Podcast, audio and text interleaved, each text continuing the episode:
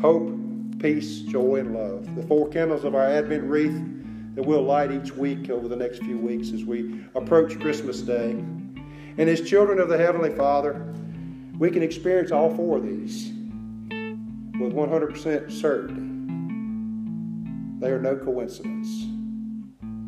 They're a product of knowing the God of hope.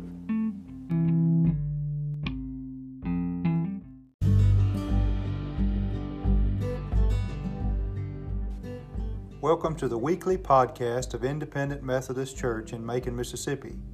It is our hope that this message will encourage you, strengthen your faith, and draw you closer to Jesus Christ.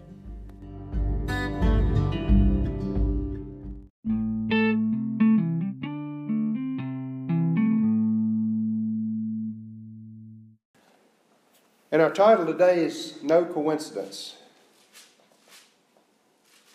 A coincidence, according to the dictionary, is defined as an occurrence of events that happen at the same time by accident but seem to have some connection.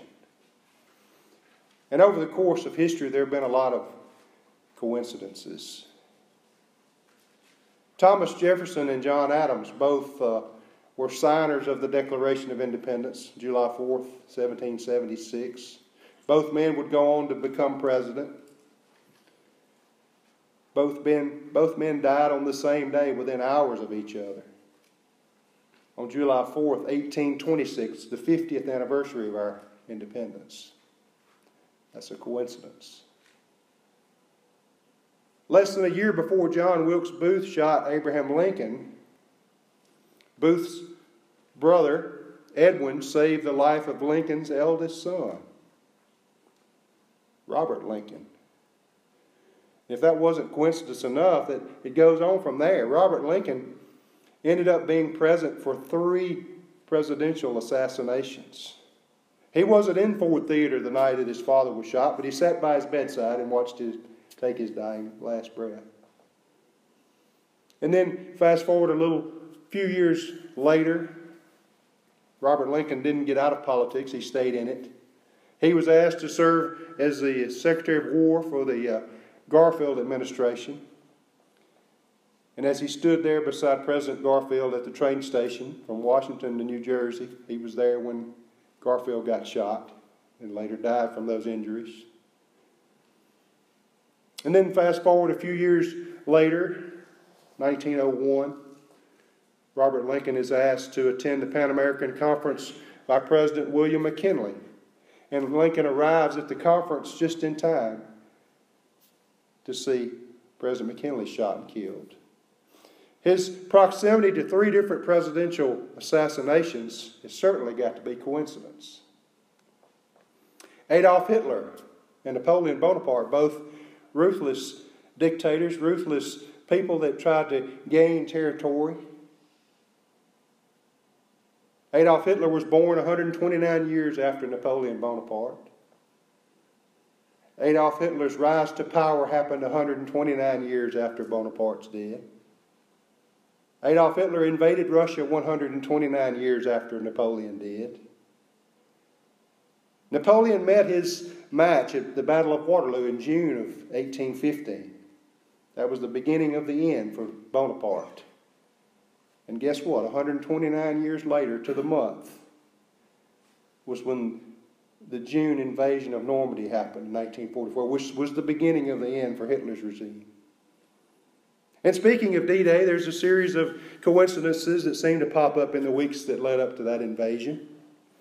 You know, one of the most important tools in war is that of espionage. And World War II was no exception to that rule. The spy networks on both the Allied side and the Nazi Germany side were in full force. Everyone was told to keep secrets and try to watch what they said. And the intelligence that was gathered by spies on both sides of that war proved just as effective as the tanks and planes and troops and ships. Spies were everywhere. They were in city parks. They were in pubs. They were in other public places. Anywhere that somebody might slip up and let a little something slip that they didn't mean to, that could be used against their country. And because everybody knew that everybody was listening, secrecy was encouraged, silence was encouraged. Posters were up everywhere. In this country, we had posters up saying, Loose lips sink ships. You remember seeing some of those signs in some of the literature. The Allied invasion of Normandy, codenamed Operation Overlord, was, was drawing near. The Germans knew that an invasion was coming, but they didn't know where it was going to happen, and they didn't know when. And so, because of that, the Allies were on edge to t- keep everything a secret. But on the 2nd of May, 1944, an apparent leak happened in the British newspaper, the Daily Telegraph. They had a crossword puzzle every day in that newspaper. And on May the 2nd of that year, one of the clues for number 17 across said one of the U.S. And the answer for that particular clue was the four letter word Utah, which happened to be the code name for one of the landing beaches at Normandy. Coincidence? Maybe. 20 days later, on the 22nd of May, same newspaper, different puzzle. Another code name popped up in the puzzle. This time the answer, oh, the, the clue was the Red Indian on the Missouri for number three down. And the answer, the five letter answer for that, was the name of the Native American tribe that had their reservation on the borders of the Missouri River, near the town that was named for that Native American tribe. The city was named Omaha, code name for the beach at Normandy, where one of the American divisions would land. That was on the 22nd of May. Five days later, on the 27th of May, another apparent leak. This time, the word overlord showed up in the crossword puzzle the code name for the entire Normandy invasion. And radars went up this time in British intelligence. But just a few days later, on the 30th of May, the word mulberry showed up in the crossword puzzle, the same paper, different puzzle. The word mulberry was a code name for the portable harbors that they would use when they landed. Then on the 1st of June, five days before the invasion, the fifth and final leak showed up in the puzzles. The word Neptune, which was the code name for the actual landing operations on D Day. British intelligence knew that somebody was leaking information. They went to the paper and tried to find out who the, who the editor was and who was the one that was responsible for putting those crossword puzzles together. They were pointed to a man named Leonard Dawe. They just knew he had to be a German spy. So they went to Dawe and they kept him in custody for a couple of days, questioned him intensely. Leonard Dawe was a school principal. He was 54 years old. He was a school principal at the school in Effingham, about 25 miles southwest of London. But after a couple of days, they couldn't find any connection between Leonard Dawe and the Germans. So they let it go, chalking it up as coincidence. And even though there was some uncertainty about whether or not the Germans had somehow figured out some of those code names, and there was uncertainty around the weather, the planning continued, and everything stayed on course. Eisenhower had a hope of success, but it wasn't 100% certain hope, as is evidenced by the letter that came out after the invasion that he had penned the night before where he wrote these words just in case the operation had failed. Eisenhower wrote this only to be delivered if they had to withdraw. It said, Our landings have failed to gain a satisfactory foothold, and I have withdrawn the troops. If any blame or fault attaches to the attempt, it is mine alone. You see, Eisenhower had hope that they would succeed, but he didn't have 100% certain hope. We're talking about hope this morning as we lit our first candle there, the candle of hope. And as we enter this Advent season, we reflect back on the birth of Jesus and we look forward to his second coming. I want to talk about the four things corresponding with the four candles of our wreath that we'll light over the next few weeks. Four things that we can know for sure that we can have in this Advent season and the rest of our lives if we have Christ in our hearts. So let's read there Romans 15. We're going to start at verse 8.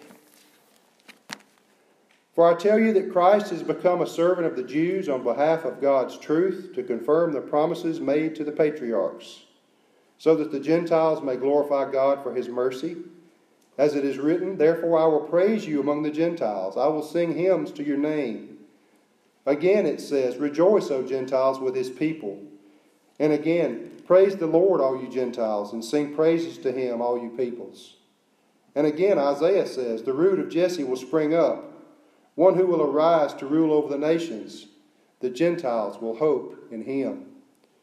May the God of hope fill you with all joy and peace as you trust in him, so that you may overflow with hope by the power of the Holy Spirit. Let's pray.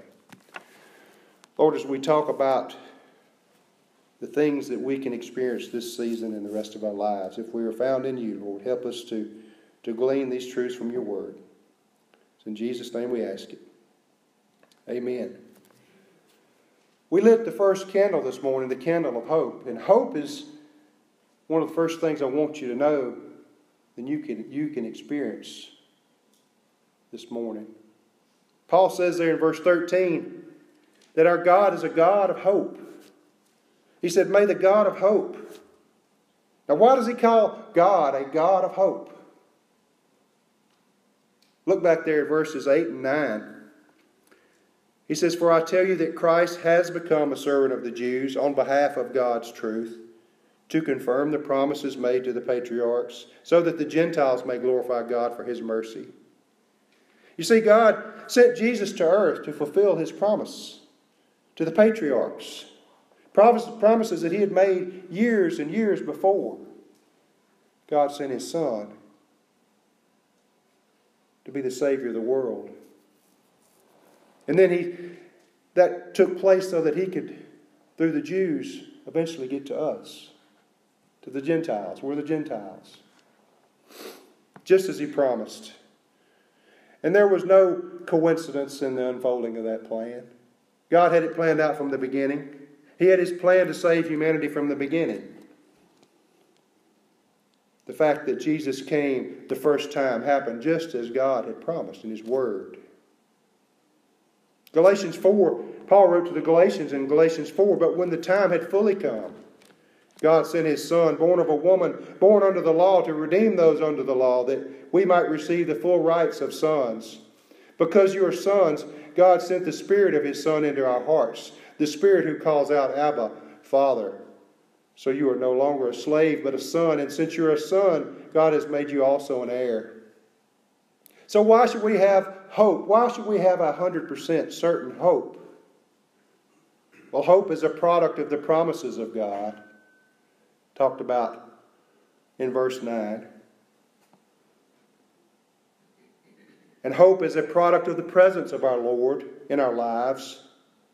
In Isaiah, there in verse 12, it cites Isaiah. It said that the Gentiles will hope in him, speaking of the root of Jesse that will spring up. But not only is, a, is hope a product of the promises of God to us, not only is hope a product of the presence of God with us, hope is a product of the power of the Lord working inside us. Look there at verse 13. It says, May the God of hope fill you with all joy and peace as you trust in him, so that you may overflow with hope by the power of the Holy Spirit. And where is the Holy Spirit for the Christian? We read it just a minute ago in Galatians 4. Because your sons, God sent the Spirit of His Son into our hearts. And that should give us hope, a sure hope, a certain hope. And that hope is no coincidence. But there's a second thing. The second candle in our wreath is going to be the candle of peace next week. As a Christian, our lives should be marked not only by hope, but also by peace. And that peace is no coincidence. It's a direct result of the sure hope that we have. You think about it for a minute. When there's uncertainty in your life, there is no peace. When things are uncertain, there is no peace. In this world, there are a lot of uncertainties. We have uncertainties about our health. We have uncertainties about our finances. We have uncertainties about things that are going on in our families. We have uncertainties about world events. And if we allow our minds to be ruled by that, there can be no peace. A mind ruled by the things of this world is not a peaceful mind. One of my favorite verses that talks about peace is Isaiah 26 and verse 3. And I, I, I mention it often, but Isaiah 26 and verse 3 says this You will keep in perfect peace him whose mind is steadfast because he trusts in you. I love that verse. If we keep our minds steadfast on the one who purchased us, we'll have peace. Romans 8 and verse 6 is another verse that talks about the peace that we can have. It says, The mind governed by the flesh is death, but the mind governed by the Spirit is life and peace. And that peace is no coincidence.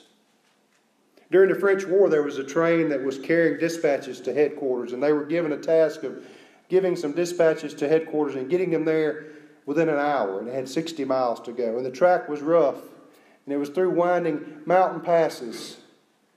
And the one charged with getting those dispatches there was also the engineer of that train. And on that train, he had his wife and his young daughter there on the train, and a few other people. And as that train sped around the mountain passes and up and over, and it was just about bouncing over the tracks at times, people were terrified. But there was one on that train who was not terrified his little daughter. People would ask her, Honey, how come you're not scared? She said, I'm not scared because my daddy's driving the train. He's the one behind the wheel. When they got to the destination safely, the engineer ran in and he hugged his wife and he grabbed up his little daughter. She just laid his laid her head on his chest. Just as peaceful as she could be, just like she was at home. That's a lesson for us, church. If we would have perfect peace, if we would have the peace that we're promised here, we need to let the Lord be the one that's driving our train. Let Him be the, behind the wheel of our life. And then we can have that peace that flows and follows. And that peace is no coincidence. Our third candle of Advent is going to be the candle of joy. And joy is the third thing that I think we can be assured of when we're a Christian. In verse 13, it says, May the God of hope fill you with all joy and peace as you trust in him. When we place our hope in the Lord of hope, not only does peace follow, but so does joy. When we surrender our lives to Jesus, we invite Him into our hearts. He sends us His Holy Spirit. And you look at the, the list of the fruit of the Spirit in Galatians 5. But the fruit of the Spirit is love, joy, peace, patience, kindness, goodness, faithfulness, gentleness, and self control. You know, the world has a definition of peace, of joy. It's based on feelings based on emotions, but real, true biblical joy is not a feeling, it's a focus. It's a focus on the one who purchased us with his blood. Real, true biblical joy is not based on circumstances, but instead it's based on our surrender to the God of hope.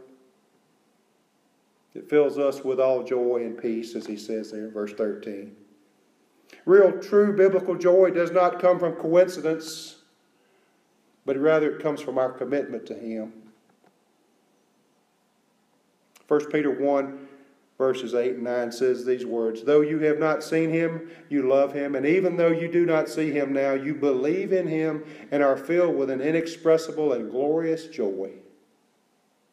For you are receiving the end result of your faith, the salvation of your souls. And that joy is no coincidence.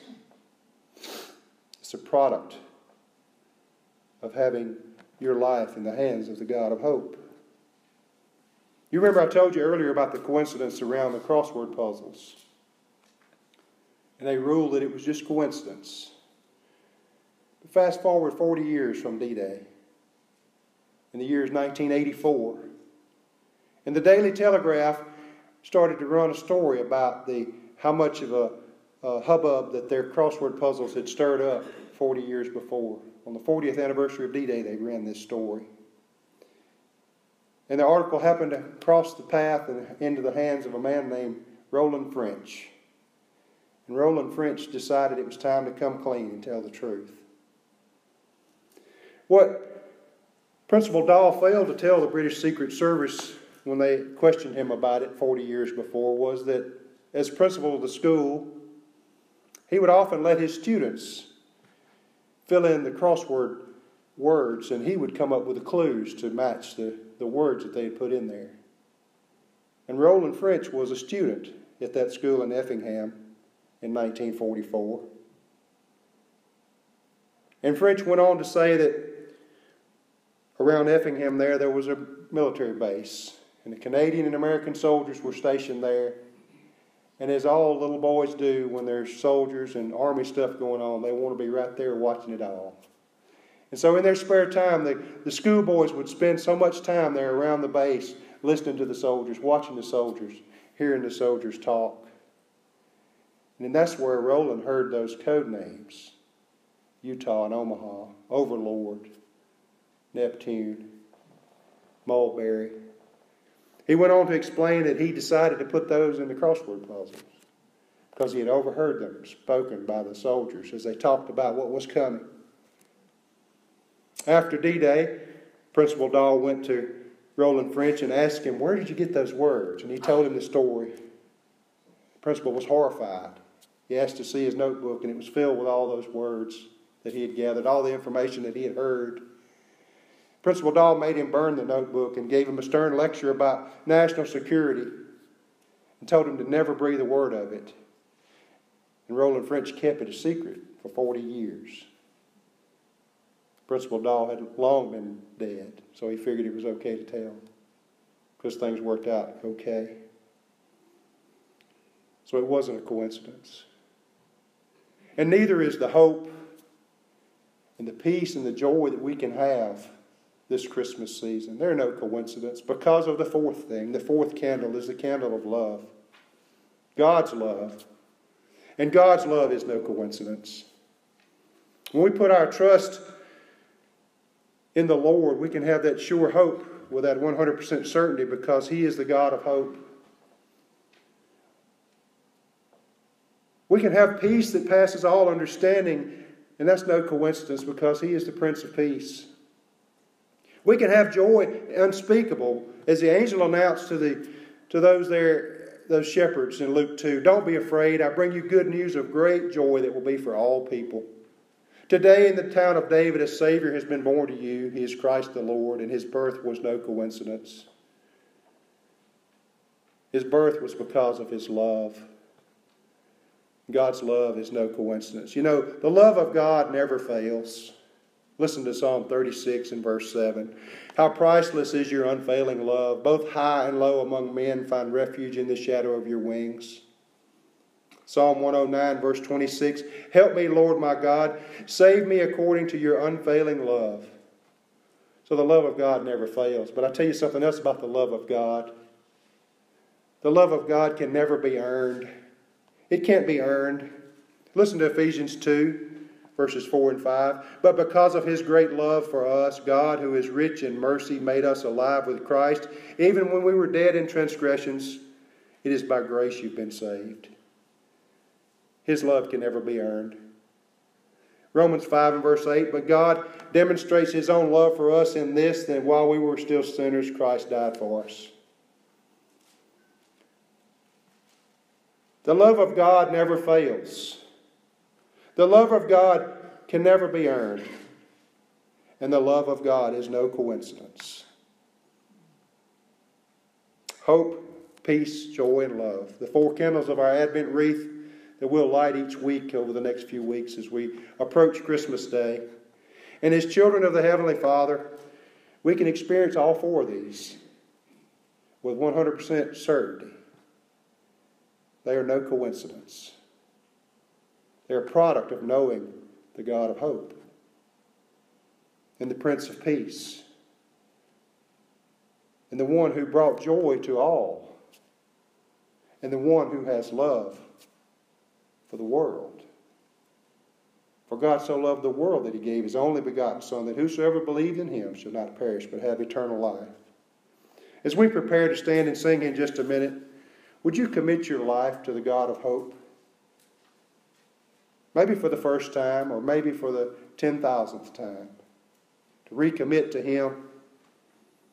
Invite Him to refresh your commitment in your heart, whatever your spiritual need might be.